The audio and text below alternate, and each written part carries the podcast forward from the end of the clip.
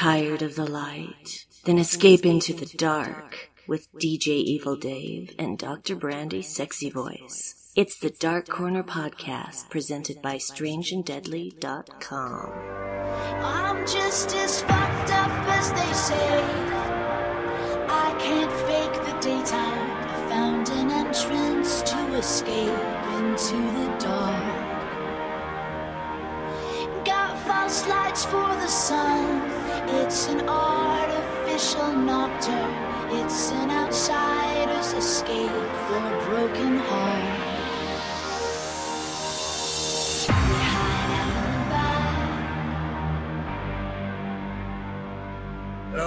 Everybody, and welcome to the new and improved Dark Corner podcast. Well, actually, the Dark Corner podcast on the new and improved strangeanddeadly.com website. New improved, is it really? Is it really? Is it really? Well, I'm going out. Keys. Sorry, doing some Eddie Izzard stuff. Yep. Hey, yes, uh, gentleman'sgrindhouserecords.com has rebranded to strangeanddeadly.com, so that's where you can find our podcast now. Not that you will notice because the feeds will all still maintain their subscriptions, etc. So nothing will change for people already subscribed to the podcast. Yeah, it's a smooth transition. smooth like jazz, baby. Yeah, and it opens up more possibilities for a variety of shows. Mm-hmm. So it's not going to be specifically or as specific to horror as it was. Because Yeah. we'll have the Lost in the Omniverse podcast that should be upcoming soon, which is kind of fits nicely next to our show, kind of a nice sister podcast, you know, being about the cinematic universes of various franchises, I guess is the term. Indeed. So Marvel movies, DC movies, unfortunately, yeah, for the most part. I guess Justice League is getting a lot of buzz around San Diego Comic Con. Still don't care enough to watch Not it. really. In fact, from the trailers, it looks a lot like somebody was playing one of those classic stand-up scroll style combat video games. The, the entire trailer is absent of light. Oh yeah, it's all blue filtered crap. There, no, it's just, it's not even just that. It's just dark. There's like no sunlight Oh no. Anywhere Yeah. in that trailer. Do they not have the sun in the DC universe? They kind of have to because that's how Superman gets his powers. Yeah. No wonder he's dead. Oh, he's not dead. I know his coffin stirred at Yeah. the end of Batman vs Superman. So, which begs the question: How could he revive without the rays of the sun? Because he's in the fucking ground. Yeah, especially if they buried him somewhere like Gotham. Yeah. There's no sun in Gotham. Metropolis should have sunlight, Yeah. but yeah, this new DC movie universe is lacking in vibrancy. Uh, it's lacking in color and sunlight Yep. and humor. That's why Wonder Woman was better, is because it had some humor in it. Yeah, it wasn't humor. 100% downer the whole Nope. time. I know a lot of people enjoy the DC movies, but save Wonder Woman, I have not enjoyed any of them since Dark Knight Rises. Yeah. Dark Knight Rises was the beginning of the end for me. No. Yeah, Dark Knight Rises was a train wreck. Superman has to be in it, especially since there's all this controversy about Henry Cavill having a mustache. He should just keep it. he should totally keep it. In fact, people were taking com- comics, you know, and and part of the Justice League animated series, and putting mustaches on Superman, Yep. and it's fucking brilliant. hipster Batman or hipster Superman. is so goddamn funny. Give him skinny jeans and Arcade Fire t-shirt. Yeah, well, just dress him like Queen, like the lead singer of Queen. Oh, Freddie Mercury. Just So do that shirtless and tight Sus- leggings. and suspenders. Yeah, Gotta have the suspenders, shirtless and suspenders. microphone. Yep. Anyway, so yeah, so still not gonna pay money to watch the Justice League movie because it just looks so frenetic and unfocused and Yeah, I still haven't Dark. seen Man of Steel. I still haven't seen Batman vs Superman. Saw clips of it because just it's on HBO right now, and every once in a while. yeah. The the one clip that we actually enjoyed was apparently Soup just being out of the shower and watching the news, and we see him from behind, and we're like, oh, No, Well. Yep. he's good. Oh, it's Henry Cavill. All right. Mhm. this must be Batman versus Superman. Yep, and then lose interest and Oh, and then now it's to Lex else. Luthor. Don't care now. yeah, poorly conceived version of Lex Luthor. I think. I, it doesn't work for me. No. Maybe if it was a different actor, but I can't stand Jesse Eisenberg. So. Yeah, he's annoying, and his plan doesn't make sense.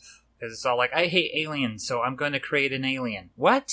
nothing about Batman versus Superman makes sense. Yeah. It's basically fan fiction written by 12 year old boys. Now, obviously, 12 year old boys didn't actually write it, but that's the mentality level of this movie for me. Oh, and his little archive he has on his computer about all the Justice League characters. Oh, yeah, let's introduce the, Justice League characters in a fucking email. Yeah. Good idea. With their specific logos representing their files. Oh, it's like, so what does that mean that he created their logos before they existed in the Justice League team? Yeah, and I'm just, uh, I've already had to sit through the first Justice League trailer four times in the last month in movie theaters because of taking us going to Wonder Woman. We saw it before that. Taking my mom to Wonder Wonder Woman, saw it before that. Going to Spider Man, saw it before that. Taking my mom to Spider Man, saw before that. That's four times already. Yep. Please ration it out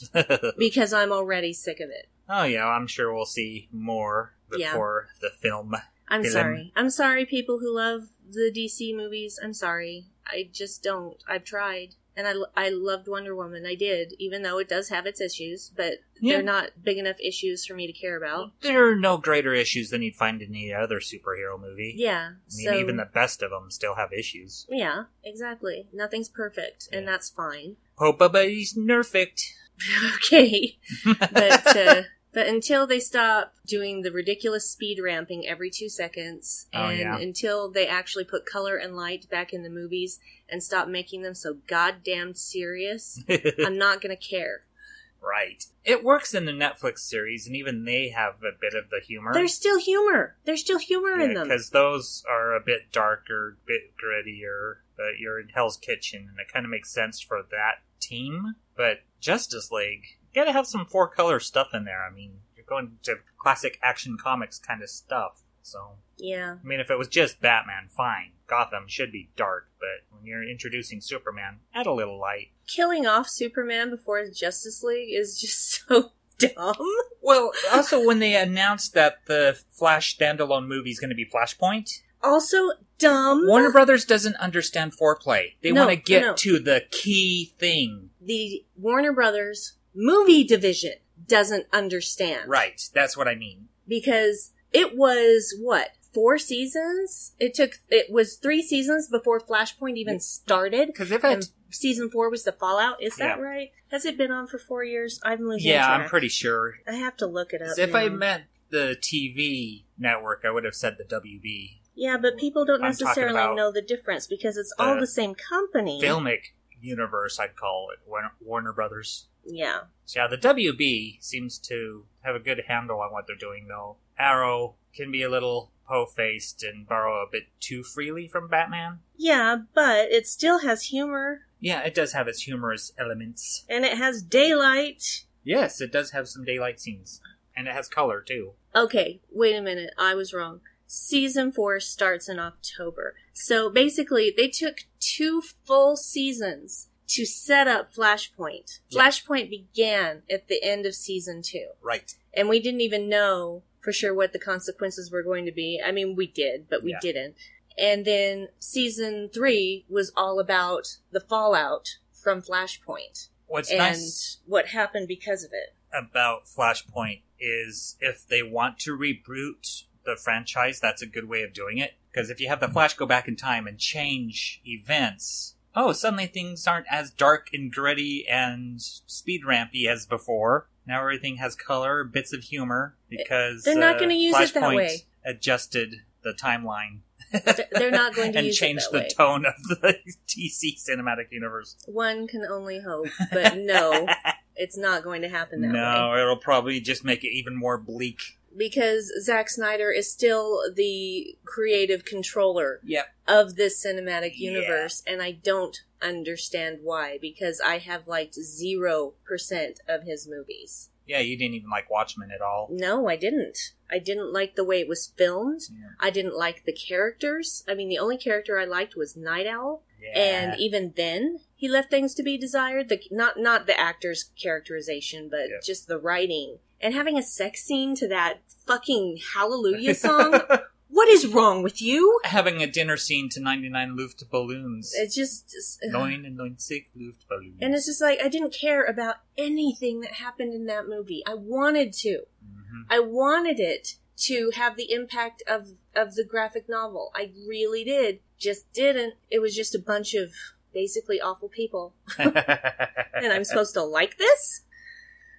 sorry, people who loved the Watchmen movie. I loved the Watchmen, but I didn't love the movie. I'm sorry. hmm. Actually, no. I'm not going to apologize for having an opinion because opinions are neither right nor wrong. They're just they're subjective. So if I didn't like it and you did, there's no reason for me to be sorry or for you to be sorry. It's just the way it is. It's just we have a difference of opinion and neither of us is wrong and neither of us is right. Yeah, I was on the fence regarding the film. Well, I was over on the other side of the fence trying to get away from it as quickly as I could. There's bits I liked, bits I didn't. Well, the thing is, you can't have just bits. If you want me to like your movie, you gotta have more than just bits I liked. Speaking of, should we get into obsessions? And... Obsessions by Calvin Klein.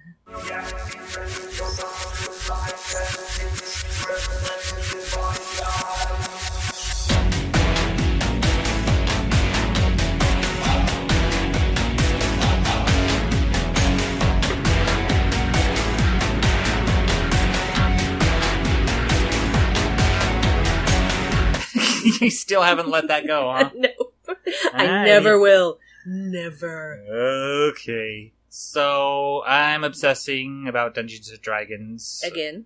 Well, still, Still. really, because uh, the close of the chapter we're on keeps getting delayed, and so it's just Due to circumstances beyond control. yeah. There's you know, it's, nobody's really to blame for it. It's just there was the sketch show, and that kind of ate into it. There's people out of town or people getting stuck at work, and that's what you come to expect if you're working with a large team. Five players is a lot Yeah. take on the assumption that every once in a while you're not going to be able to get everybody involved. Which is why we have the attenders to fall Yeah. back on. I've been building up to the conclusion for this chapter for a while, and thing is, it does allow me to keep adding to it. it's like I keep thinking of things to include, even the day of when I thought we were going to play. It's like, oh, that's an interesting twist. I'll add that too. Yeah, I nicked my ear because of those Harry's razors have that the blade at the very tip. It's the trimmer blade. Yeah, it's the trimmer blade, but I nick myself with it often. Well, why not use the trimmer blade on this part of your face and then it won't nick you? Oh, that's a good idea, I suppose. Not that everyone needed to hear Yeah, that. she was playing with my nicked earlobe. Oh, I just, I'm sorry. Sorry. Kiss it better. Cut my neck with it too once. Are you saying you don't like the Harry's razors? I, I like the Harry's razors, I just don't like the blade at the tip. I don't have a problem with it, Yeah. but then I'm not shaving my face. Yeah, when you're shaving your legs, I think that's a different story. It gives me a really nice close shave. Yeah. I like that aspect of it. And the shave lasts longer too, I've noticed. Hmm, yes. So, and I cut myself less frequently. Yep, well, I cut myself more frequently. That's because you've been using fucking dull blades for too long, Dave. You need to relearn how to shave with Yeah. a sharp razor, which is what you're supposed to do, is sh- shave with a sharp razor. Oh, Because okay. dull blades give you razor burn and they don't Yep. work right, and then you get ingrown hairs and all that shit. So there. okay. Educating a man on razors. Shaving criticism there. Yeah. Not criticism, I'm just saying you're too used to using a dull blade. Yep. You've got you can't uh, you shave with a sharp blade the same way you do with a dull blade. No, you cannot. In fact, you shouldn't shave with the dull blade because you're just going to create issues. that's what I just said. Yes. Oh, so Dungeons and Dragons Sorry. did give me an opportunity to talk to Chelsea about what she wants to do for fifth level for her character, who's a fighter rogue. it's like, do you want to go back into fighter? You want to go back into rogue? You want to multi-class as something else? So, Yeah. because she was, I think, the one question mark we had in the group as to what she wanted to do with the next level. Well, and so yeah, when we were finishing our attenders adventure that we had started last week and Yep. didn't have time to finish because it was it went directions that no one expected. Yeah. So, because yeah, I pretty much very early figured out which movie this was based on. Oh, it's so. not that difficult. Yeah, and you said it wouldn't be that difficult, and it was just funny Basically, Matt was uh, the doing a cold open. Yeah. he had a little adventure by himself, and instead of giving up the idol, no, he escaped. so that's different. Yeah, it was uh, our take on Raiders of the Lost Ark. Yeah. So, yeah, instead of handing over the idol to the Bullock character, Belloc, Belloc. Belloc, Belloc. That's his name, Belloc yeah, that or he Belloc. Is because he's French. Turned and ran off. And also, he jumped over the boulder when there was a wider opening, and so it sealed him in. so they had to use shatter on the boulder to get in to get to him. So, Pretty cool. yeah, he was making a lot of different decisions. And then once I found the Ark of the Covenant, I mean that that axe with the Soul Stone in it. I mean that that The Elf Slayer. the Elf Slayer. I I basically hid it down my shirt Yep. and, and back and bluffed that I did not have it. and I don't know what you're talking about. I ain't seen any axe. you want to come down here and look for it? Fine, you're we'll welcome. just wait till you die down there and then retrieve it ourselves. Bye. Yeah, no. And that's when you got attacked by that bullet. Or the bulette. The bullet. Seems like it should be bulette. which is a uh, walks on four legs, armored critter, kind of armadillo-ish with like a bullet-shaped head, very sharp, very hard. Walks on four legs breaks the law. Yeah, Walk on two legs, not on four. To walk on four legs breaks the law. What happens when we break the law? What happens when the rules aren't fair? We all know where we go from. To the house of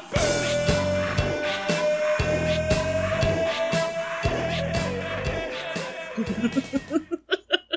Yeah, that thing almost killed me.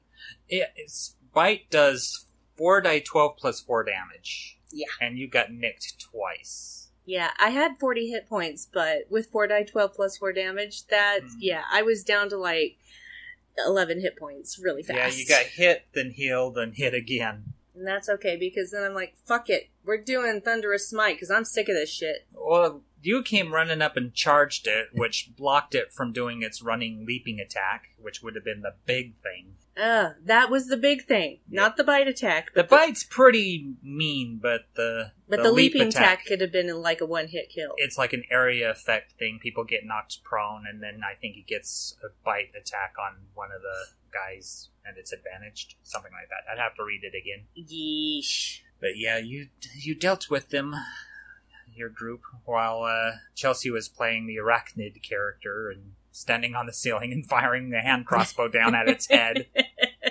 Got a natural twenty. That was pretty sweet. That was wonderful. So Couldn't partially better- blinded it. Yeah, couldn't have happened at a better time. Yep, shot it right in the eye. And then meanwhile, uh, Professor Odd is using flaming sphere, Yep. smacking against its backside, cooking the thing. Yep. And then Thunderous Smite was the turning of the tide. Yep.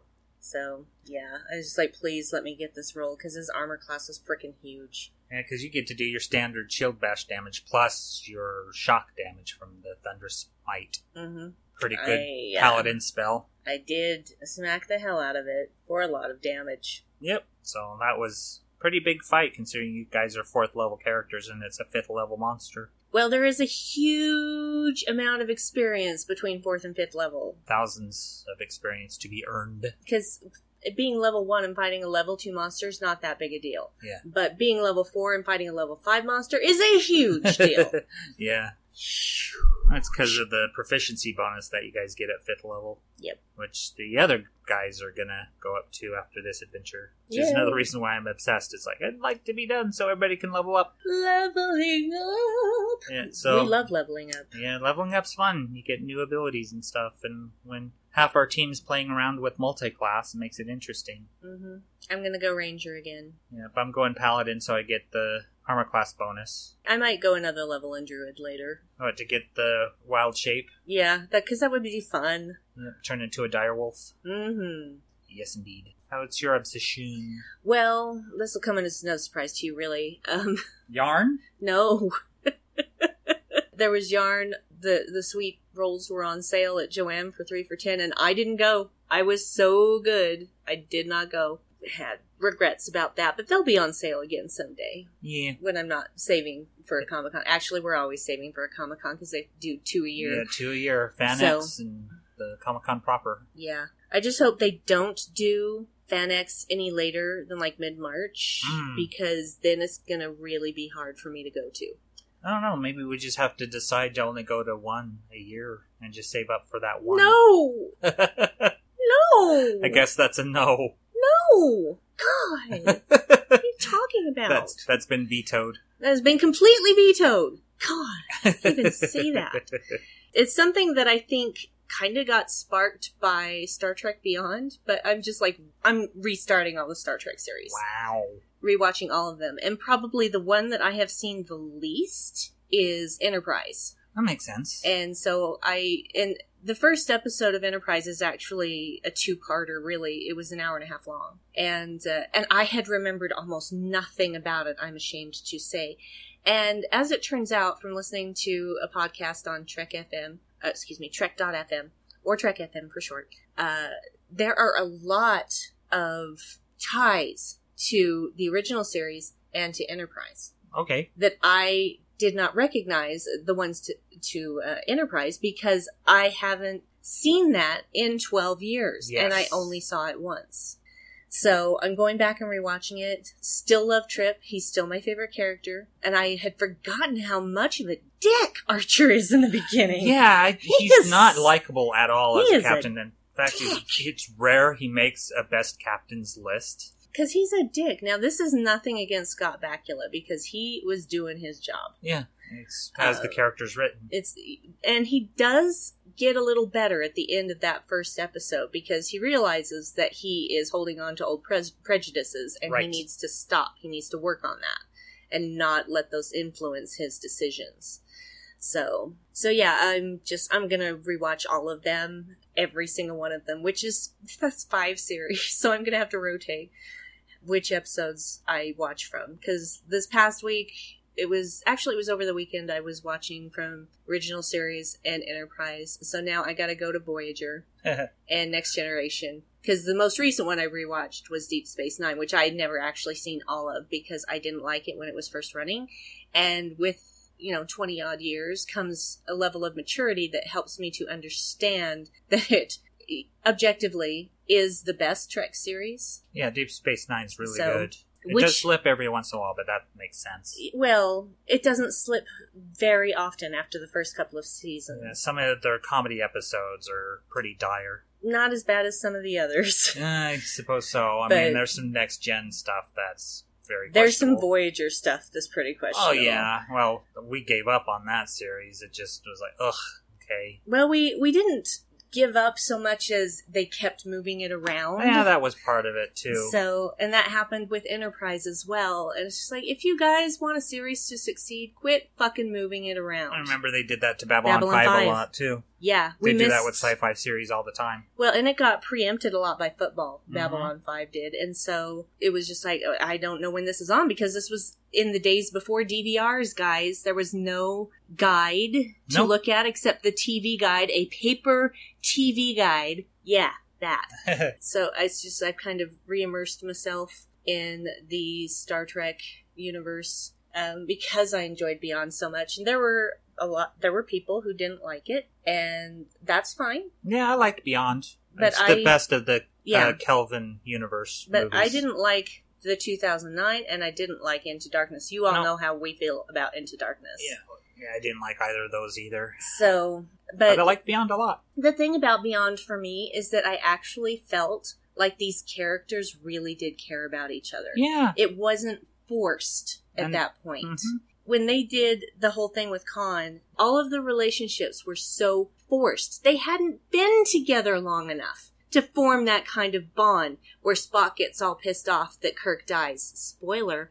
they hadn't formed enough of a bond, in my eyes, that was convincing that Spock would react in that way. yes, exactly. Now, after seeing Beyond, if you did that, if you did Into Darkness now and did it better, I would believe those relationships. I would believe Spock being upset at Kirk dying, but Yeah, I think that was the problem with the 2009 Star Trek is they went too young to the point where Kirk was a cadet, yep, and to go from cadet to captain. in one movie, Yeah, it's like at least be a, an ensign for a little while. You know, work your way up. Be a Yeah. commander for a little while. You know, and that's the thing. That's what the original Kirk did. He had to work his way up. instead I mean, he was in his thirties. they gave him this battlefield commission, and make him a captain. I mean, that's one of those complaints people make about millennials is the expecting things immediately. You know, it's like you gotta work to get the position that you deserve. You know, you have to go through the steps. I don't necessarily think that that's the millennials' fault. Yeah,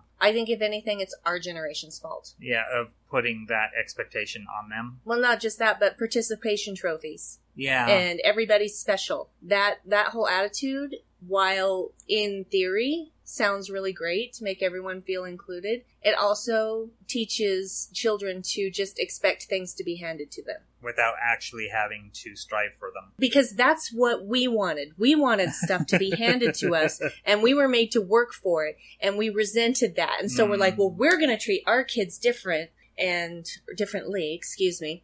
And so, you know, that's just my own theory. I'm not saying that that's what really happened with every single Gen Xer who had children. Yeah, It's just, that's just the trend. it's it just seems to me that that's where that started Mhm. because each generation detests the generation after it. I don't detest Exactly. millennials because one of my best friends is a millennial. Mm-hmm. My brother from another mother, twenty, we're twins, separated by twenty two years. Well, you got to look at the world the boomers and Gen X have left them. Hmm It's like, exactly. how are they supposed to work in, in that economy with the cost of education and all these other things? It's and that's the thing. It's the short sightedness of Mhm. the people who have come before that have caused these problems. I think Gen X was the first generation to not do better than the generation before it, Mhm. and then millennials. It's the same kind of situation. It's a downward trend. Yep. Anyway, back to Star Trek. Thumbs up. Excited about the new series. Um, a lot of people are bitching about every little thing. Of Not- course, not a because lot, they're it's a fandom, and you're dealing with sci-fi nerds. well, be that as it may, probably the biggest criticisms is it's another prequel and it's not in the Kelvin timeline.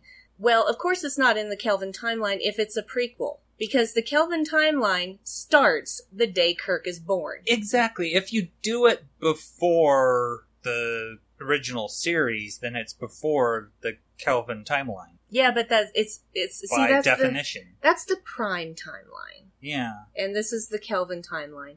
And technically, Discovery could be in t- the Kelvin timeline because it's reportedly about 10 years before the Enterprise exists, Right. is my guess. It's not completely clear to me. Because I know they're really excited because it's a Warp 4 ship, and Enterprise was the first Warp 5 capable ship. nice. And so, long story short, I am not going to go in, into it with any preconceived notions other than there are some people in there that I really, really love. Super excited to see Jason Isaacs being a badass captain and uh, Michelle Yeoh being a badass captain and Doug Jones being a badass alien as per usual. Yeah. It's a good cast. Doug Jones is the best. He's like one of the nicest people ever. Anyway, And they have quite a pedigree for writers and directors too. So Oh yeah. yeah. Oh yeah. There there are some heavy hitters that have worked on Star Trek since Next Generation. That's some pretty heavy hitting there because that's 30 years in the Star Trek Mhm. universe. And there are also other people working behind the scenes that are experts on the prime timeline and continuity. Cool. So I don't expect that there will be a lot of fuck ups in that respect. Right. But in any case, I am not going to be that person anymore that wants to hate something before I see it, unless it's something that just doesn't appeal to me in the first place. But this is the first new Star Trek in 12 years. It's also the first Star Trek existing during a time of social media where it is going to be available to the entire world at the same time. Yeah, I think it's a smart move to make it a streaming show rather than being on show. the network. The the only downside to it is that it's on CBS All Access, which is an additional monthly fee. Yeah, that And- hurts a little. They're partnering with Netflix. Netflix is footing half the bill of this. Okay. And outside of the United States, the episodes will be available on Netflix once a week on Sundays. So it just hurts the US audience. Yep, pretty much. Ah. And the thing is, if CBS All Access fails, that it's a good thing that Netflix is part of it because they could just bring the show over and it could continue regardless of what happens to CBS All Access. That's worst case scenario. we'll see. We'll see. Personally, I think six dollars a month for CBS All Access is a little steep. I think it should be four dollars a month, like Seeso. Yeah, But that's just me. So but it is access to like all their content, isn't it? uh, Like, basically everything they, they are allowed to show, yes, Yep, everything CBS still has the rights holds to. the rights to. Yeah. Mhm. Television rights, anyway. Getting back into that Star Trek obsession, but I'm obsessed with so many things, guys. but I mean, that's when the current one, right? Yeah, Yeah. when when I was a kid, well, uh, in my early twenties, you don't even know how many Star Trek books I read. I read so many, Mini. so many, probably twenty to thirty in the period of a couple of years. I don't have them anymore because I was running out of space for all of those paperbacks. So you got a lot of the the planets and the races and all that in your head. Well, yes, it's in my head, but am I ever going to be able to recall them like data? No. No, I'm not. Uh, my recall isn't that precise. So, all right, shall we move on? yeah, news and reviews. News and reviews.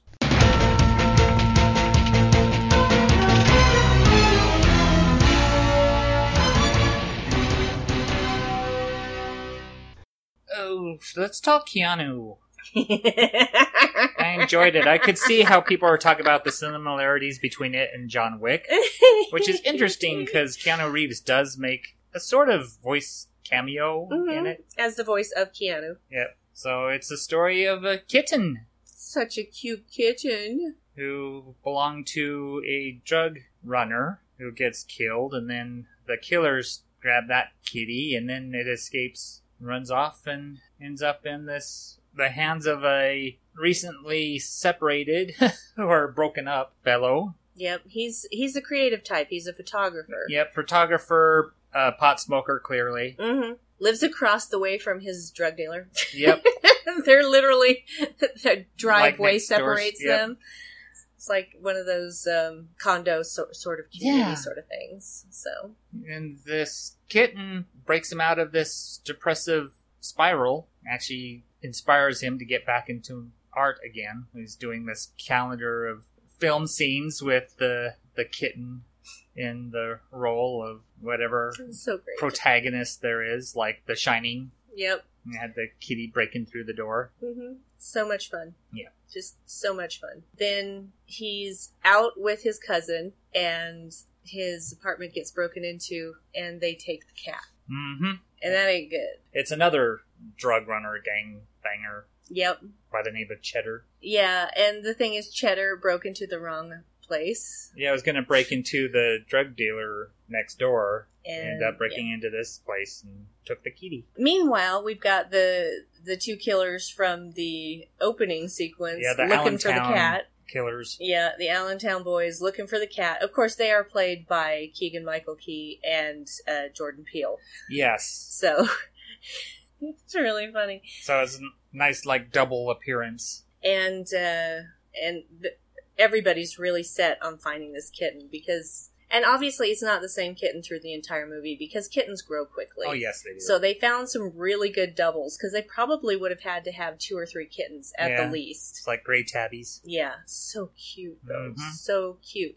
Long story short, the boys pretend to be the Allentown guys in order to get their hands on the kitten, and they have to show the rest of Cheddar's crew how the you know how you run drugs in Allentown. Yep. Which is funny because Key's character is a team builder. I mean, Mhm. that's what he does. He does cor- corporate team building. yeah, And so he takes those lessons and applies them to these drug runners about communication and getting to know one another.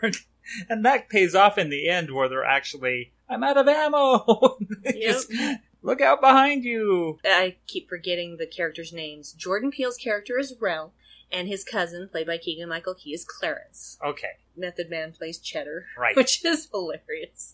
Will Forte is the drug dealer, which is so is the something I've never seen him do. I've never seen him play a role like that. So well done. yeah.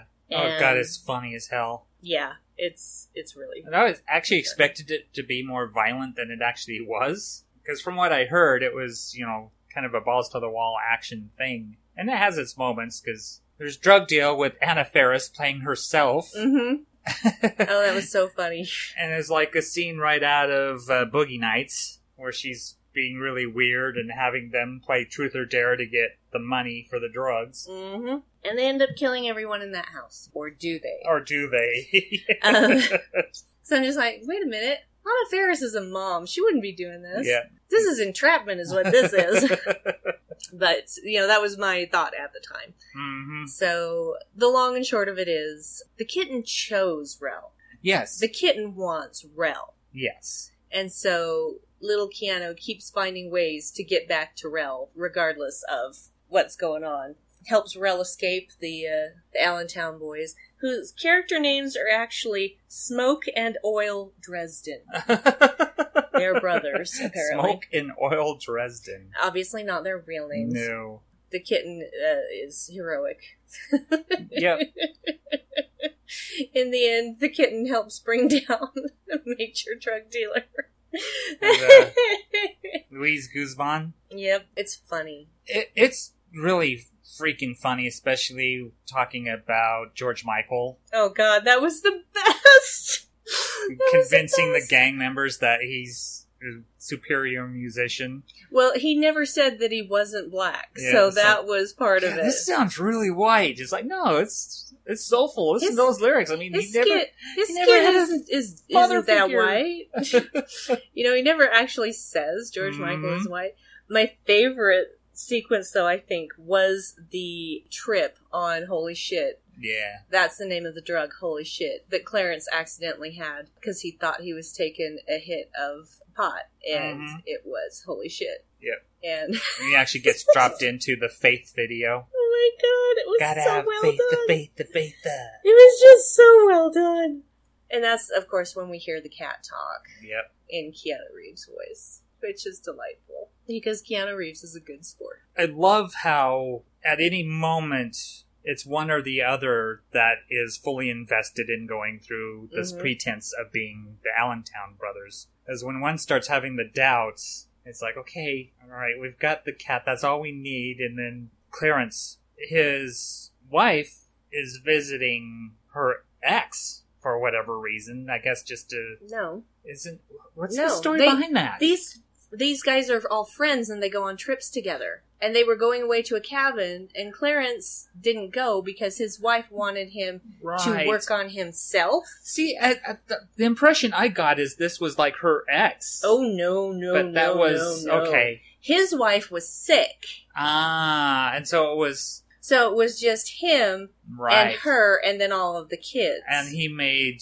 advances. hmm which Yeah. everybody knew that was going to happen because Rob Huebel is really great at being despicable. Yes, and so when he hears about that, Oh. he gets super intense and Mhm. gets into that gangster mode because that anger against his friend, Friend, friend in quotations. in quotations, is uh, projected to some of the gang members, like Cheddar in particular. Is like, we made a deal, and you're gonna back out now, Mhm. sort of thing. It was Rel beforehand. It's like you know because Cheddar wants them to do this other thing, and he's like, "We made this deal.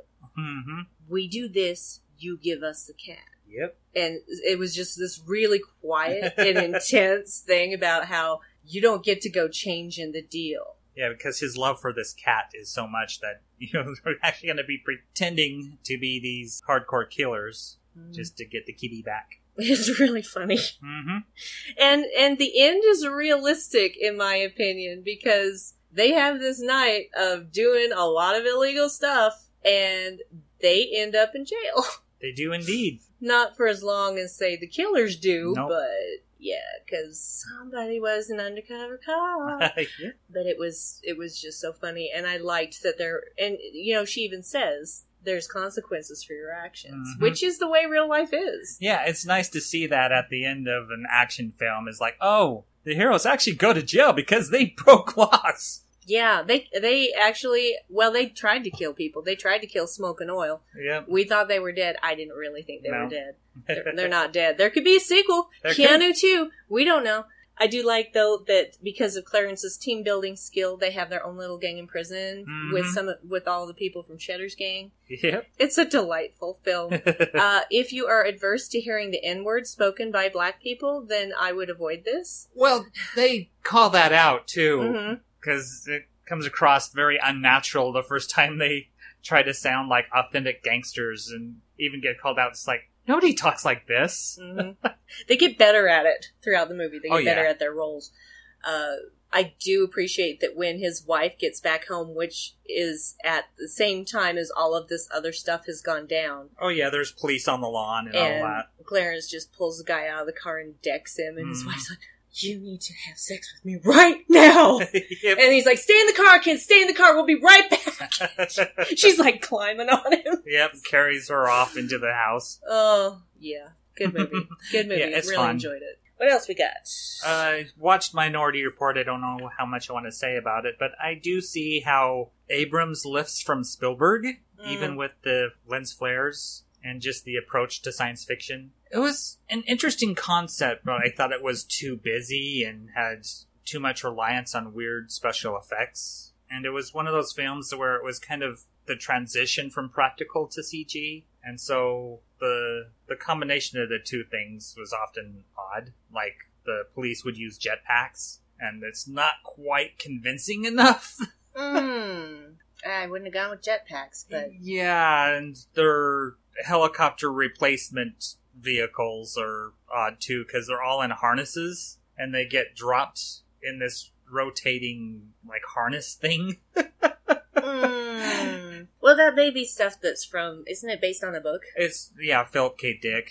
So it's pro- that's probably stuff that was in the book. Which, when the Yeah. book was written, that was like the most futuristic thing anyone could think of. Yeah, So- ooh, the cops have jetpacks. And every once in a while you'd see, like, and, we talked about this before, is how the homes looked pretty much like as they do now. Mm. But you kind of get that in science fiction as well, as like, certain things don't change, other things do. Some things, you know, like furniture, he's like, yeah, you want antique furniture, so if it looks a bit like the modern day furniture we have now, Yeah, well, this is the way I look at it. Um, technology may make huge advancements, but stuff like house design and stuff like that is not going to go so totally out into the left field. yeah. Because let's think about just 20 years ago, where the internet was just barely really being big. Yeah. And now we have computers in our hands Yep. in the size of our palm. Yep. Has house design changed immensely in that time? No, not really. Has car design gotten really out there? Yep. No. And so that's why, though we might have these major technological advances, that doesn't mean that homes are going to look completely different. Yeah, and the concept of having thought police is That's a, that's interesting rid- in its own right. It's it's a ridiculous idea. I mean, I mean, I'm not saying that the idea itself, but I mean, going into the context of that world, the idea that they could police people's thoughts, that is obscene. Well, even how it's addressed in the film, and that it's just in Washington D.C. at the start, and then the whole thing is wanting to expand it nationally. Oh, it's no. like how how do you manage to get the legal rights to do it in a city in the first place? Because aren't there overriding federal laws that don't allow to arrest people for things they haven't done? if they get federal approval for that. And look at the current administration Yeah, and the kind of shit they're trying to pull. yeah. It's It's not unheard of. it's just odd. I mean, Right. once once you start really thinking about it, you're like, okay, how how did they get to that point? I mean, how did they get allowance to run this? How did Hitler come to power? Yeah, but I mean, just in one city. Yeah, well, see, that's it. Always starts in just one place. Yeah, it doesn't ever start at a national level. But just the idea that anyone would think that was a good idea is like, oh yeah, let's uh, let's let's make it illegal to think bad things. I, I mean, that's the ultimate Big Brother crap. you could arrest people for attempted murder. Yeah, but just because you think about some killing someone doesn't mean you'll ever actually do it. And that's the whole crux of it is every once in a while the um, psychics wouldn't agree. Oh but those moments were erased from the record because they showed a flaw in the system. well, and besides that, you're still dealing with human error. especially from some fractured minds because the psychics they developed through being the offspring of people who took this like weird experimental drug Oh. and they just realized that these weird waking dreams they had were of future murders Oh. So they gathered the most talented of those and then secluded them away and kept them in this weird, like, awake coma state. So they'd continually predict stuff. That's horrifying, Yeah. but it's supposed to be. and so you're kind of working with odd slave labor too. It's like not treating them as human. They, they even say that in the film. It's like, it's better if you don't treat them as human. Oh no. Oh no. No no. and don't no. even consider them human. They're, No. they're a machine. Mm-mm. Yeah. No, they're not. Sorry, they're not androids So- from West Westworld. That's not. No, Yeah, it was they weren't built. They were born. That makes them people. kind of crazy busy at times had some weird like going a little too far scenarios such as this cybernetics doctor that replaces tom cruise's eyes that just look weird he looks weird with brown eyes Why? Why give him brown eyes? well the eyes had like chips in them so or they'd read your retinas and recognize you so he had he had to replace his eyes so he couldn't be tracked when he yeah, went on the but why lam did he have to get brown eyes? because those were the ones available i guess he actually ended up with a Japanese last name, so they belonged to a Japanese gentleman before he got them. Whatever. It's just one of those things. It's like, why? What is the point of this? Oh, and even when he was going to use his old eyes to get into the building, which I don't know why they just didn't cancel his clearance altogether, considering he was a criminal suspect. plot hole. Yeah, definitely. He dropped them and they rolled and nearly went down a drain. Oh God, So it's like just just little things like that. Like, "Ugh, no, yeah, no. it's like read your tone. What's what's your movie? Well, I'm never gonna sit through it. Yeah, So it, was, it was an odd film. Yeah. But I just heard a lot of people talking about it recently, so, you know, comparing it to other science fiction films. Thought, no, I'll just watch it since it happened to be on at the time. yep. But yeah, it's something I think people could skip uh, and Well- not to be too put out. I was never excited by it anyway. So yeah. It's an interesting concept that could have been treated better. Yes. Kind of like Surrogates is a little bit like that. Interesting concept, but you could go about it differently. Yeah, agreed. So, you guys may remember a little while ago, a couple months or so, that I was on a podcast called Melodic Treks, You were indeed. which is part of the Trek FM podcasting network. And out of the blue, I got a message saying, Hey, are you an original series fan? How many Hey.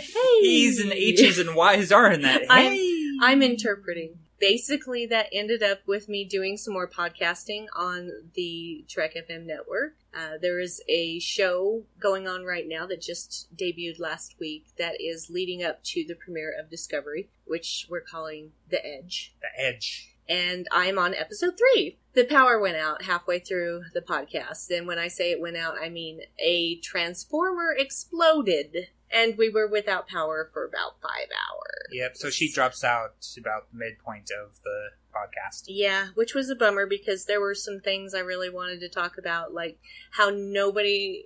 I love I love everyone on that podcast, but nobody spent much time on Jason Isaacs. And I'm like, come on, he is more than Lucius Malfoy. I have liked him since Event Horizon. That's 20 years, man. He was Captain Hook. years. He can do anything, and he is a delightful human being. Yep. Absolutely delightful. His panel at Salt Lake Comic Con last year was so much fun. He doesn't have a moderator. He just gets up there and he talks Oh yeah. because he's one of those people that doesn't need a moderator. He was talking about how when he had gotten the part of Lucius Malfoy, and he basically changed what the character appeared to be. I mean, what he looked like. Yeah, he's supposed to be a businessman. Yeah, and so they were going to have him in a business suit, and he's like, He's "No, I'm not dressing like No, a no, no, no, no, This, this guy- is- this guy's traditionally magic. this is you know one of the old wizarding families and we no no and so he started just taking all of these different elements from wardrobes putting them on and then hey, no let's have this blonde wig here just all of this stuff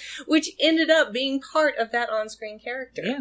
that that was jason there guys So I wanted to talk about things like that because he's just a really cool guy and one of those people that can make Mhm. me forget who he is. Oh, and his cruelty to Dobby hmm when he kicks him down the stairs and Oh yeah, that Yeah. that was him too. The kicking because that was the character. Mhm. That was absolutely what the character would have done. But anyway, it was a delightful experience, and I will hopefully be on some future episodes. And there are other things in the works that I cannot talk about. So But, uh, stay tuned. it seems like once you're in that network, you're on different shows. So you get invitations to be on this show, get invitations to be on that show. the people at Trek FM are just so inviting and accepting and great people. All of their podcasts are very, very highly rated. Like right. Pretty much all of them are five stars. Yeah. So, in fact, the overall, like if you s- subscribe to the master feed,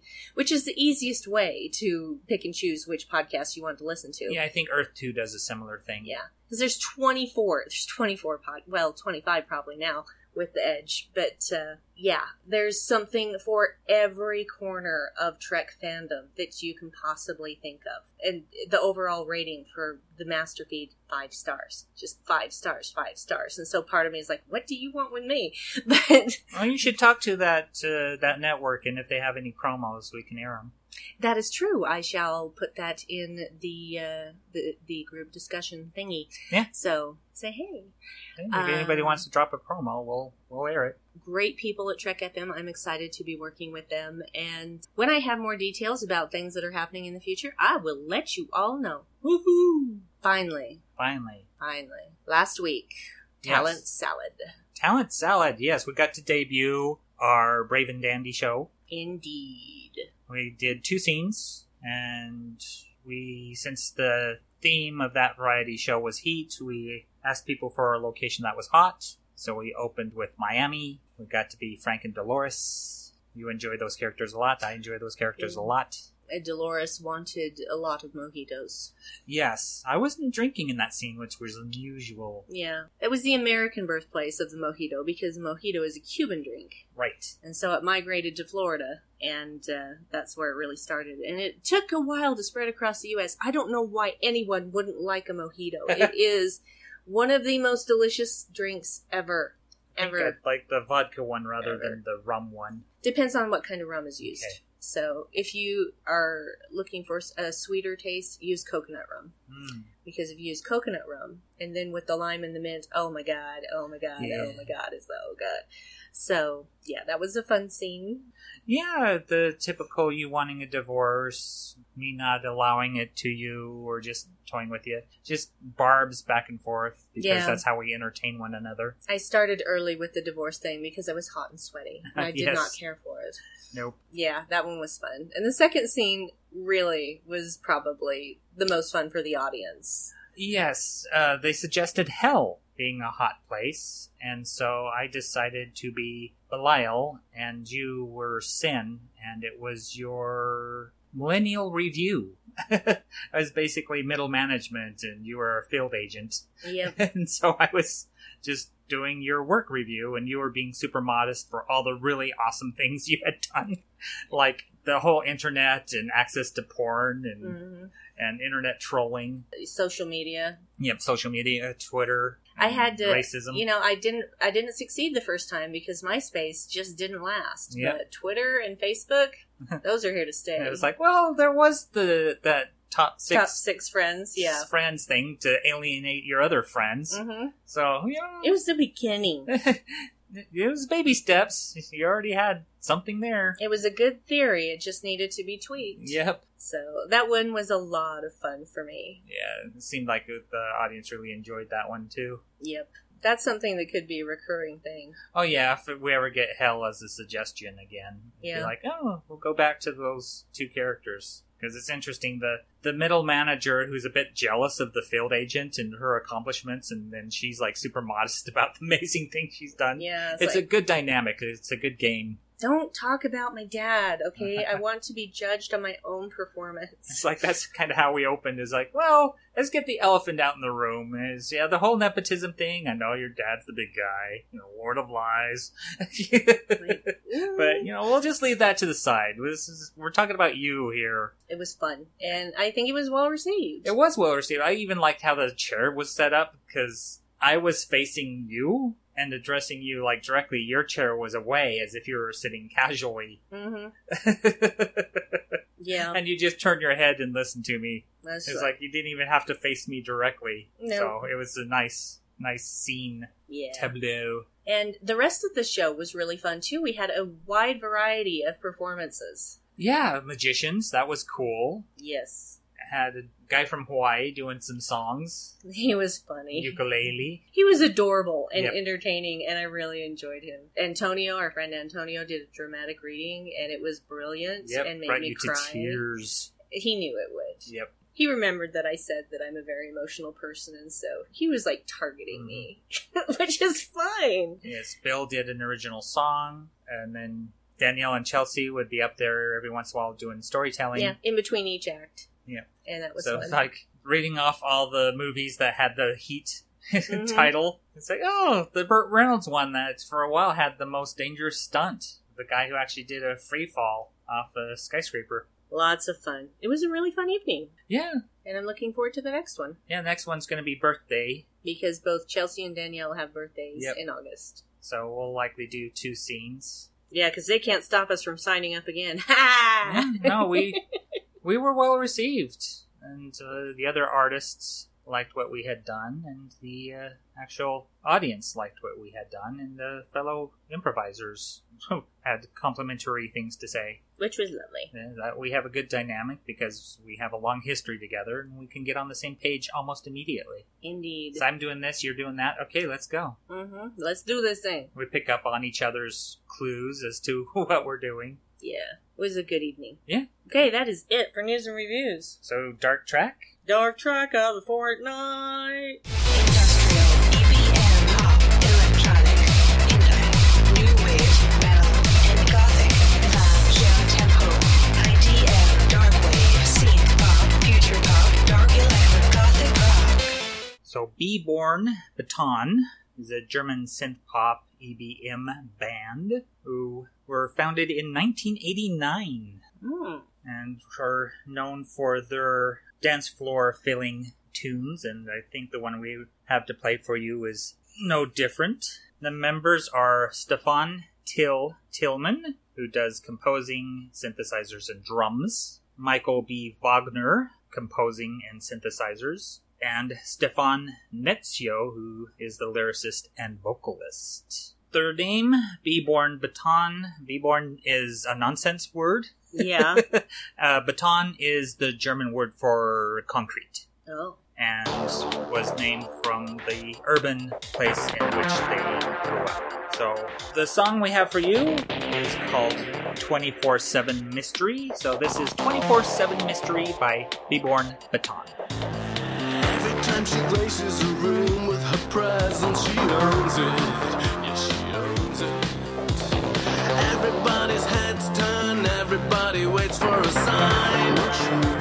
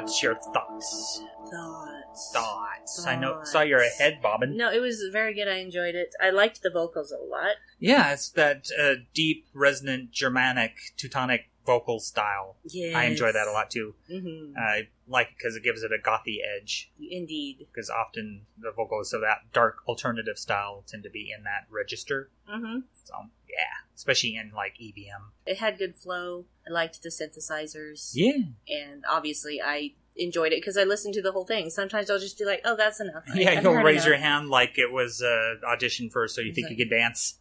you just raise your hand and cut the music. It's like, yeah, I, I got the gist. This you listened to all the way through. Yeah, so, but it's, it was very enjoyable. Yeah, once the beat kicked in, especially, I saw your head start to bob. It's cool. It's sexy. It's fun. It's a nice song about you know being attracted to a woman. and even has things that aren't superficial about you know the internal beauty. Yeah, that's a nice surprise. And I like the that she's of heaven, but also the devil, and so she's complex and and not just specifically one thing or the other. You know, she's not just a bad girl and not just the innocent thing. Is like no, she's she's got facets. Well, that's most people, really. Yeah, yeah, she's well rounded. She has many sides, so I got to She can't be rounded and have sides. Um, well, have you ever been like on some kind of digital like paint or design site, and you get like the hexagon, and then you move it up to, multiple sides other than like six, and you get up to like twenty, and starts to look more and more like a circle. yeah, but circles don't have sides. Yeah, they have an inside and an outside.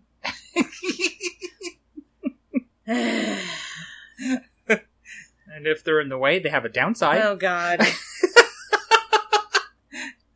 And if you find them very handy, they have an upside.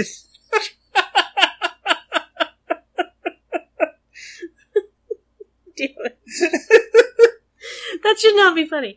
Uh, anyway, so, yes, Beborn Beton. yes. Yeah.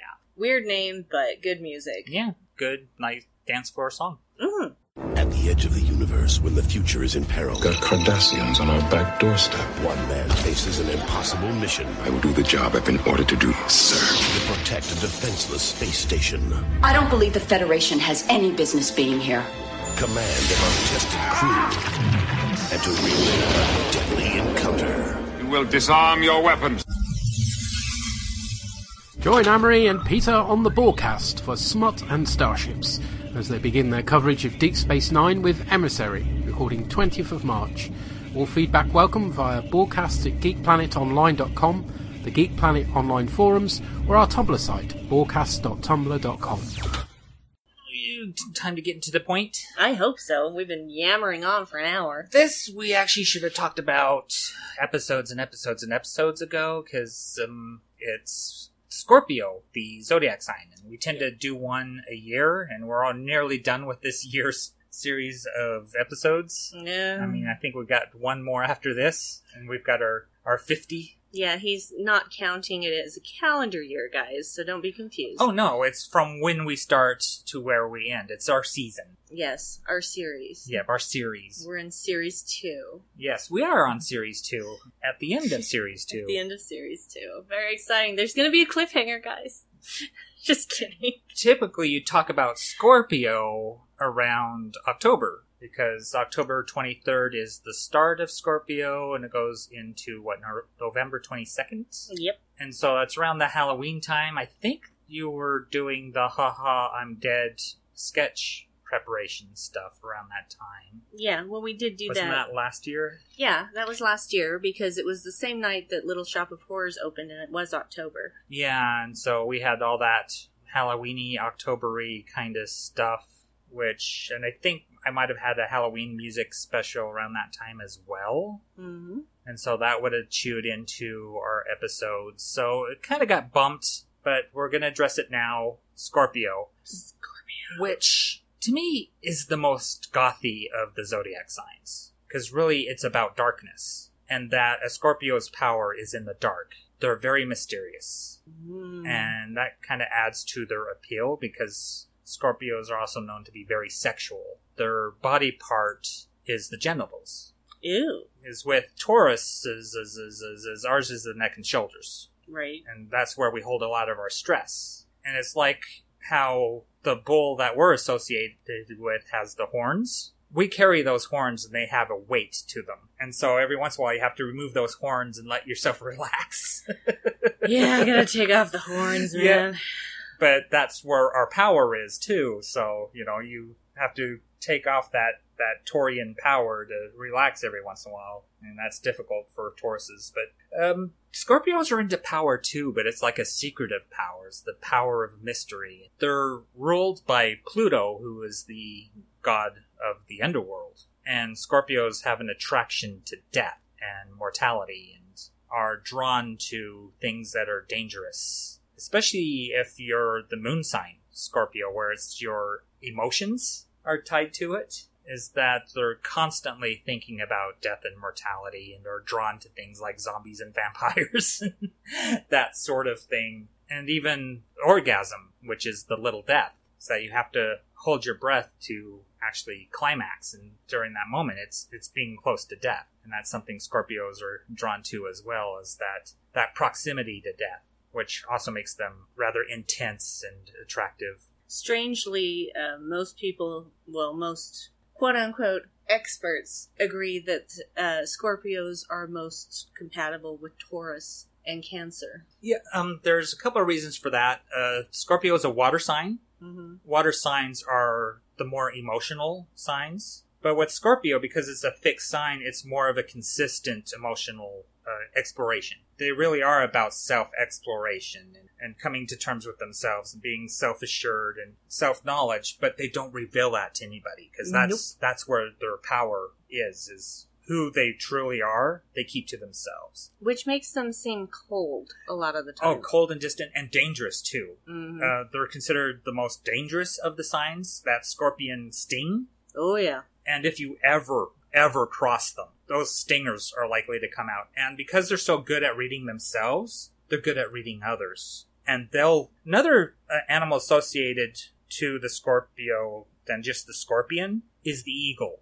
And they have like an eagle like expression, eagle like eyes. They often have sharp features and very piercing gaze. And when they look at you, they seem to look through you. And they're capable of reading you because they're so associated with their own secrets and their own dark desires that they can spot them in, in other people. And so if you cross a Scorpio, they might reveal your secrets that you didn't even know they knew about you Mm-hmm. because they they can read character. And so, yeah, it's best not to cross the Scorpio because uh, vengeance is something that's part of their dark half personality. They hate dishonesty.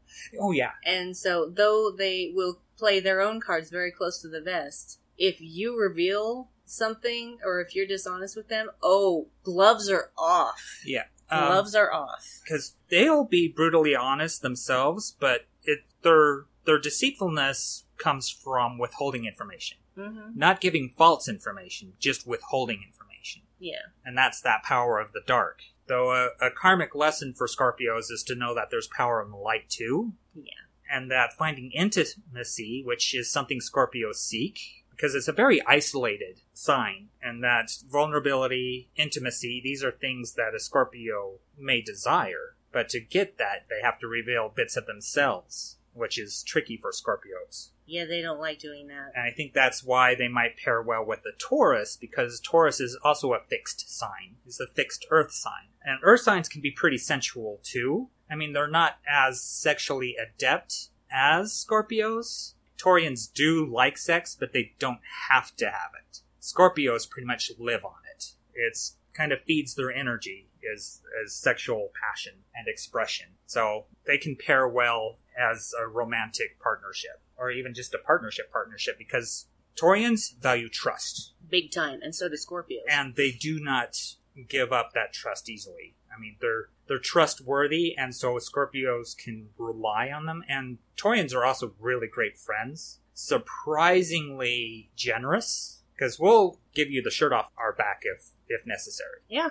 But Taurians don't make friends easily because we don't give up trust that easily either. So there are similarities there. I think it's that fixed sign thing is that we don't move from our position easily. Yeah. Well, and another thing about Taurian trust is if you betray that trust, you're probably never going to get it back. Oh no, because grudges. No, not grudges. It has nothing to do with grudges and everything to do with, I mean, just me personally, if you break my trust, I'll probably never trust you again Yes. because you will likely not even realize you broke my trust. Mhm. Because you don't seem to understand trust. and so, yeah, so I'm never going to look at that person the same way. And more often than not, if the, if the, um, indiscretion is bad enough, I will just cut that person out of my life. Right. And that has happened. I mean, Mhm. you've had friends that we don't associate with anymore because they crossed that line. Mm-hmm. It's like, nope, you're out. You're don't consider you at all anymore. Bye. Yeah. Bye, Felicia. because bye felicia it's just really hard to give that trust in the first place so if i give someone trust that is a massive thing for me Oh yeah. If that trust is betrayed you are dead to me Mm-hmm. Because we don't give it easily. no And so when we give it and then it's rebuked or broken, yeah. yeah which is why a Taurian would get along with the scorpio because scorpios wouldn't do that Scorpios are the best secret keepers in the world because they keep their own secrets and they understand how important that is. That if you tell a Scorpio something in uh, in confidence, they're going to keep that confidence. Definitely Uh, they're very put together. Scorpio, Taurians kind of have that too. They they just look nice. I think Capricorns are that way as well. They just look put together and of, often trend setting. They have their own style, and so it's something very unique. And I think that adds to the mystery of them too. Is it's a very specific thing that a Scorpio will dress in a fashion that's that is unique to them. well that's because they do not care what anyone else thinks of them That's true. They don't need you. they do not that's that's a secret of this a Scorpio is you may be really super attracted to a Scorpio and just if if you get attached to their energy, which is a very attractive magnetic energy, they don't need that back from you. Mm-mm. They're fine on their own. They can be very solitary creatures. And so that's something to consider. Yeah, when, like well- dating a Scorpio or something is they don't need you as much as you need them. And then on the flip side of that, when they do desire someone, they can be very possessive, Oh yes. very jealous. Yeah, because they selected Very that suspicious. one thing over everything else. Yeah, they. It's they like an oasis in a desert because they ha- Yeah. have all that available to them if they want to go get it. Mhm. But if it's you know something that's difficult to hold on to, yeah, they can be And- very jealous of it. They all also always think they're right, so they are very controlling.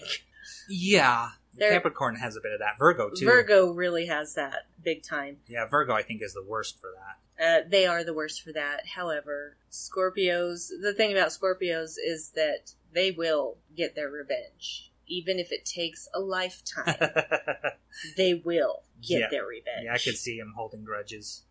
Anything else you want to say of Scorpio? Anything Golly. I know we could list a bunch of famous Scorpios, but I don't think we're to that point yet. There's no middle ground with a Scorpio. You're either going to love them or you're going to hate them. Hmm, very true. And so they're either going to be your best friend in the world or they're going to be your worst enemy. Yes. They can be very passionate, but you never see that on the surface. Oh, yeah. Ever.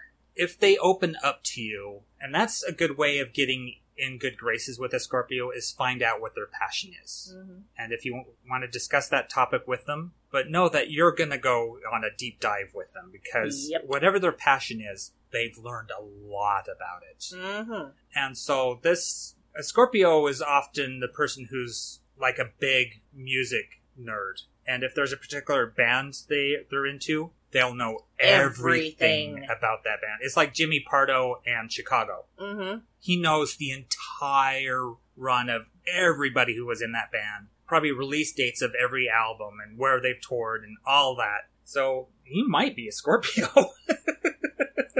I don't know. Let's find out. what Jimmy Pardo? Yeah. I'm going to find out. the a Scorpio's passion runs deep, and so if you start on that topic, if you're patient enough, they can tell you everything. Actually, he's a Leo. Oh, he's a Leo. Mhm. Uh-huh. Interesting. Yep. Well, that's something to address. Is this whole zodiac thing? Is how much credibility you really put into it? Well, it's just interesting. You know, I'm not, I don't live my life by it, Yep. but uh, I find that there are a lot of true things, true generalizations Mm, yeah. about people born in that certain time period. Yeah, because I know the criticism of it is the idiocy of thinking that your life is ruled by some planet somewhere and where that planet is in space at any one time. And with the Scorpio, Pluto wasn't discovered until like 1930s. And so really their previous ruling planet was Mars. Yep. And that gives them also their their bravery and masculine energy. Even even women Scorpios have this kind of masculine energy to them. But also if you think of just people who are born around the same time might have the same traits just by the zeitgeist of when and where they grew up. It's like a generational thing, just broken down into 12 parts. A similar thing with the Chinese zodiac, but that covers an entire year. You know, year of the rat, year of the monkey. There's certain similarities you'll find between individuals that were born around the same time. And you got to figure, I mean, did the, the traits come first or did the sign come first? You know? Yeah. It's like which one indicated the other. Yeah. And also, you got to think of possible placebo effect. I mean, if this thing is telling you these are your traits, those are the ones that you are going to get be expressed more, maybe. And also the vagueness of like everybody has these Yeah. traits in them. It's just we're addressing these specific ones. It's like the whole thing about being many-sided, like in the song, Yeah. which I chose spe- specifically because it seemed to relate to Scorpio about being a mystery. But yeah, it's like we're all multiple levels, you know, many layered like an onion. Got layers. layers. Yeah, how much stock you put into Zodiac, I mean, that's going to vary from It's- person to person. It's just fun. Yeah, some people just enjoy the fun of it. If you get to some of the astrology experts that are kind of casual with it, it's just, it becomes like just speaking points, you know? Ask any adult what their sign is, and they know. Yeah, usually, yeah. So people know what their astrological sign is. Mhm. I mean, even the ones that doubt it know that they're a Leo. Yeah, exactly. So you know, we're not saying live your life by these. This we've never said that. It's Yeah. just fun. because you know you just address the certain aspects of whatever sign it is like leos are known for their their mane their wonderful hair and also they like the spotlight and are very into themselves Yep.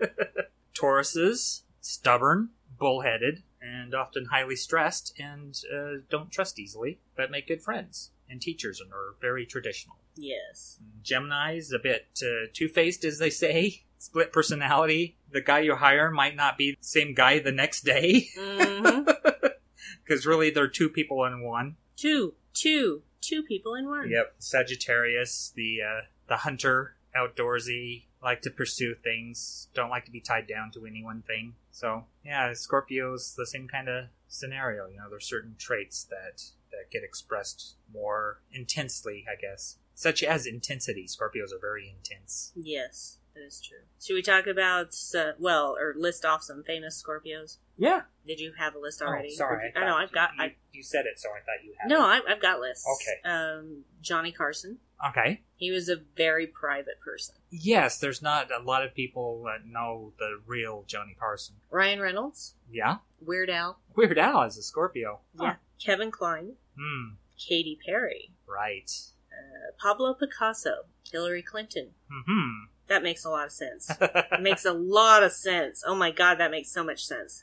Uh, yeah, because that's that. I think that's kind of my reticence as to being a Hillary proponent is that you never know the real her. Yeah, but you also can trust her. Oh, trust her with secrets. Yeah. Yeah.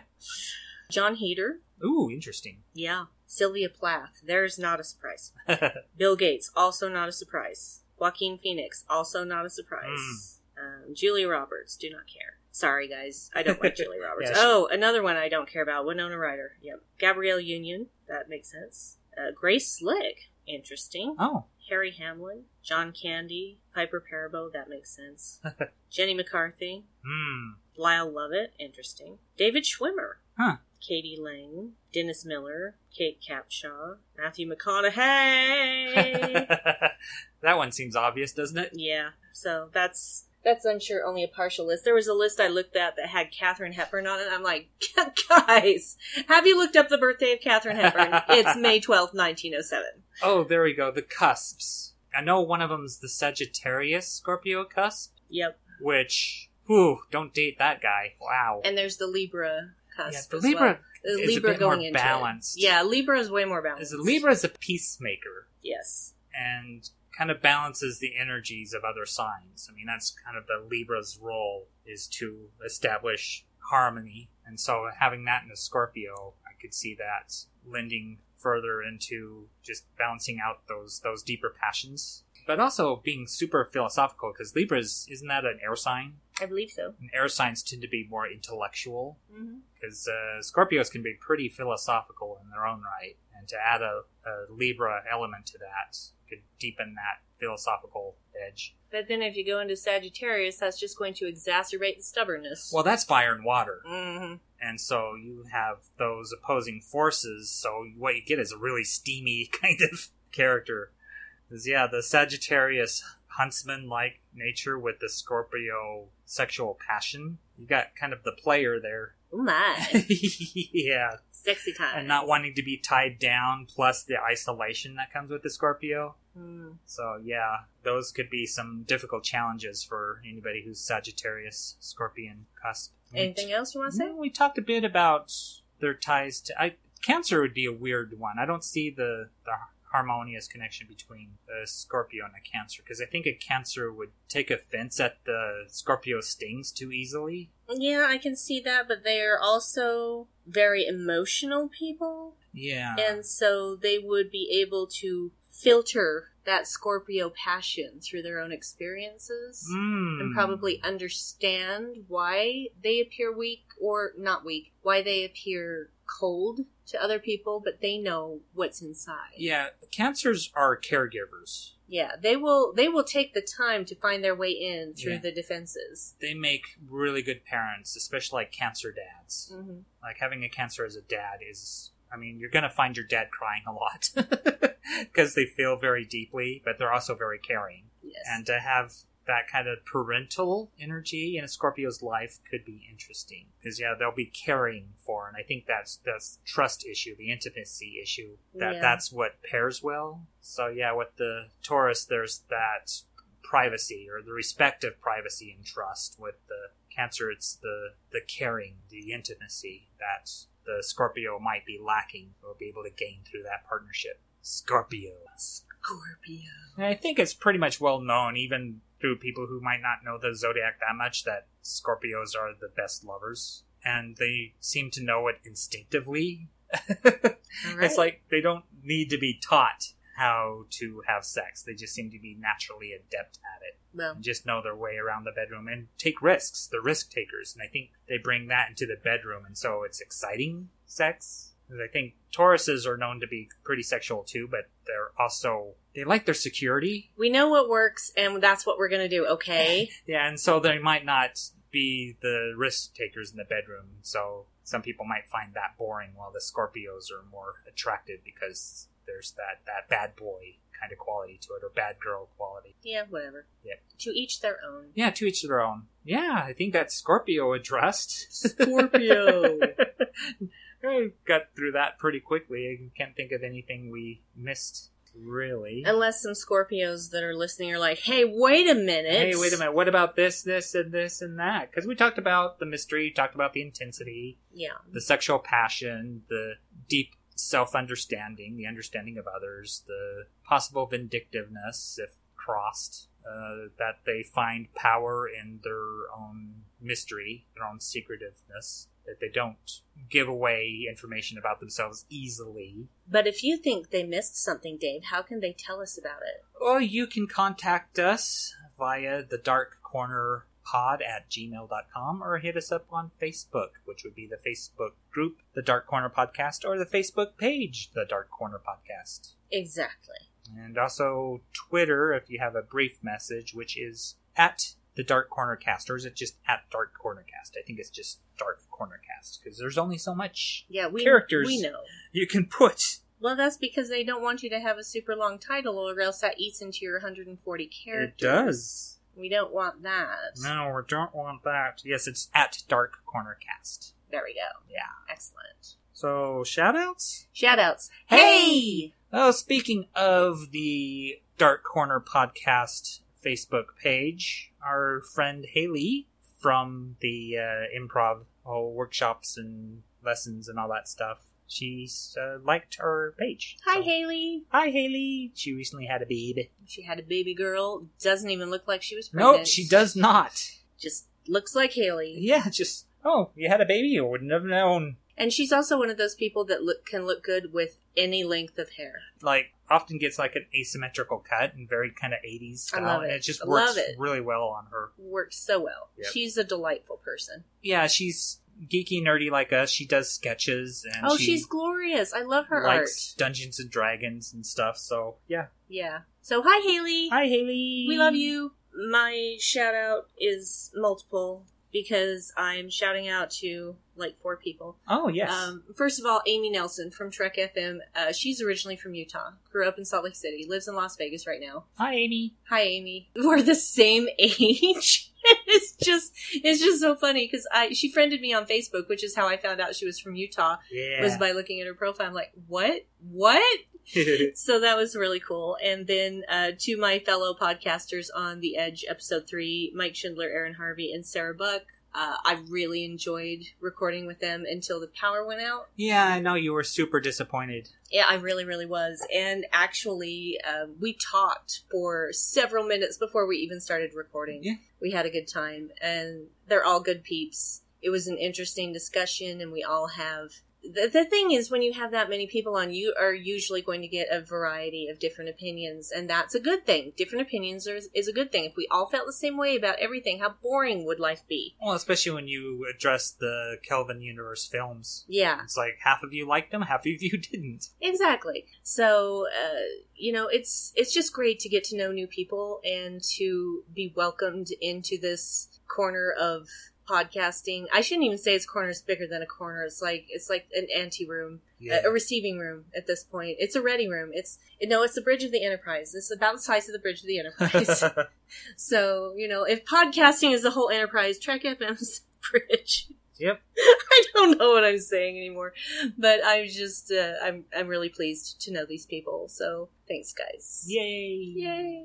And if you want to find the Trek FM podcast, just go to your podcast catcher, whatever you happen to use, and search for Trek.fm, and you can find all of the podcasts individually, or you can subscribe to the master feed and have access to all of the podcasts that are offered. And there's even one that doesn't always talk about Star Trek stuff. They talk about geekdoms outside of Star Trek. So It's you know. Star Trek fans talking about things other than Star Trek. Yeah. So have a listen. There's a dedicated podcast for each of the shows and everything else be above and beyond. You if you enjoy Star Trek, why haven't you gone there? Something for everybody. Yes, I concur. Yes. So that's it, I guess. Yeah, that's it. That's it for this rebranded show. Welcome to the rebranding. The rebranding. I knew you were going to do Of that. course, I heard it in my head. The way you said it, I had to say it mm. too. Of course. So not much different. Just you can find us on Strange and Deadly now. Yep. So if you're looking, if if you're already subscribed, then you got this automatically anyway. So thank you, thank you for subscribing. Yes, thank you for subscribing. Rate us if you can. Oh, good heavens! What? There was something that I wanted to say earlier, and I totally forgot about it. Oh no! It's a Jamie Jenkins moment. Shut up! I have a new friend on Facebook, Oh, and she is a fan of the Twilight Zone podcast. sweet. And she sent me a friend request, and I noticed that we had a friend in common, and so I accepted the request. And her name is Portia uh, Adriana Sanchez. That is a hell of a name. I know. I That love the name Portia awesome name. so much. Portia's a great name. It's a great name. And she is delightful, and uh, I really enjoy her. So thank you for becoming my friend, Portia, and I look forward to being friends with you for a very long time. Yay! Friendship. Friendship! Friendship! Friendship! Friendship! Friendship. Friendship. Alright. so, Best friends. Best friends! okay, so we will talk to you guys in a couple of weeks. Bye bye. Bye.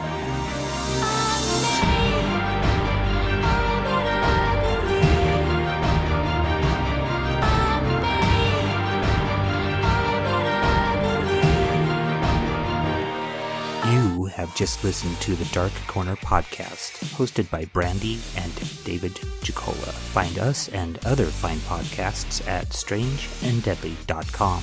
Send any feedback to the Dark Corner Pod at gmail.com. Follow us on Twitter at Dark Corner Cast. You can also like the Dark Corner podcast page or join the Dark Corner podcast group on Facebook. The intro and outro music is Artificial Nocturne Love Thy Brother remix by Metric.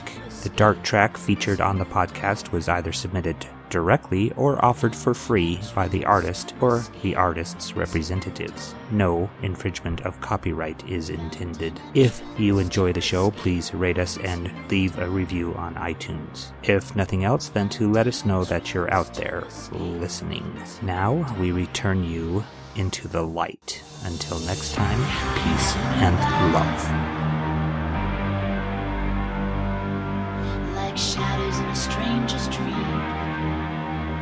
hiding out in the back together.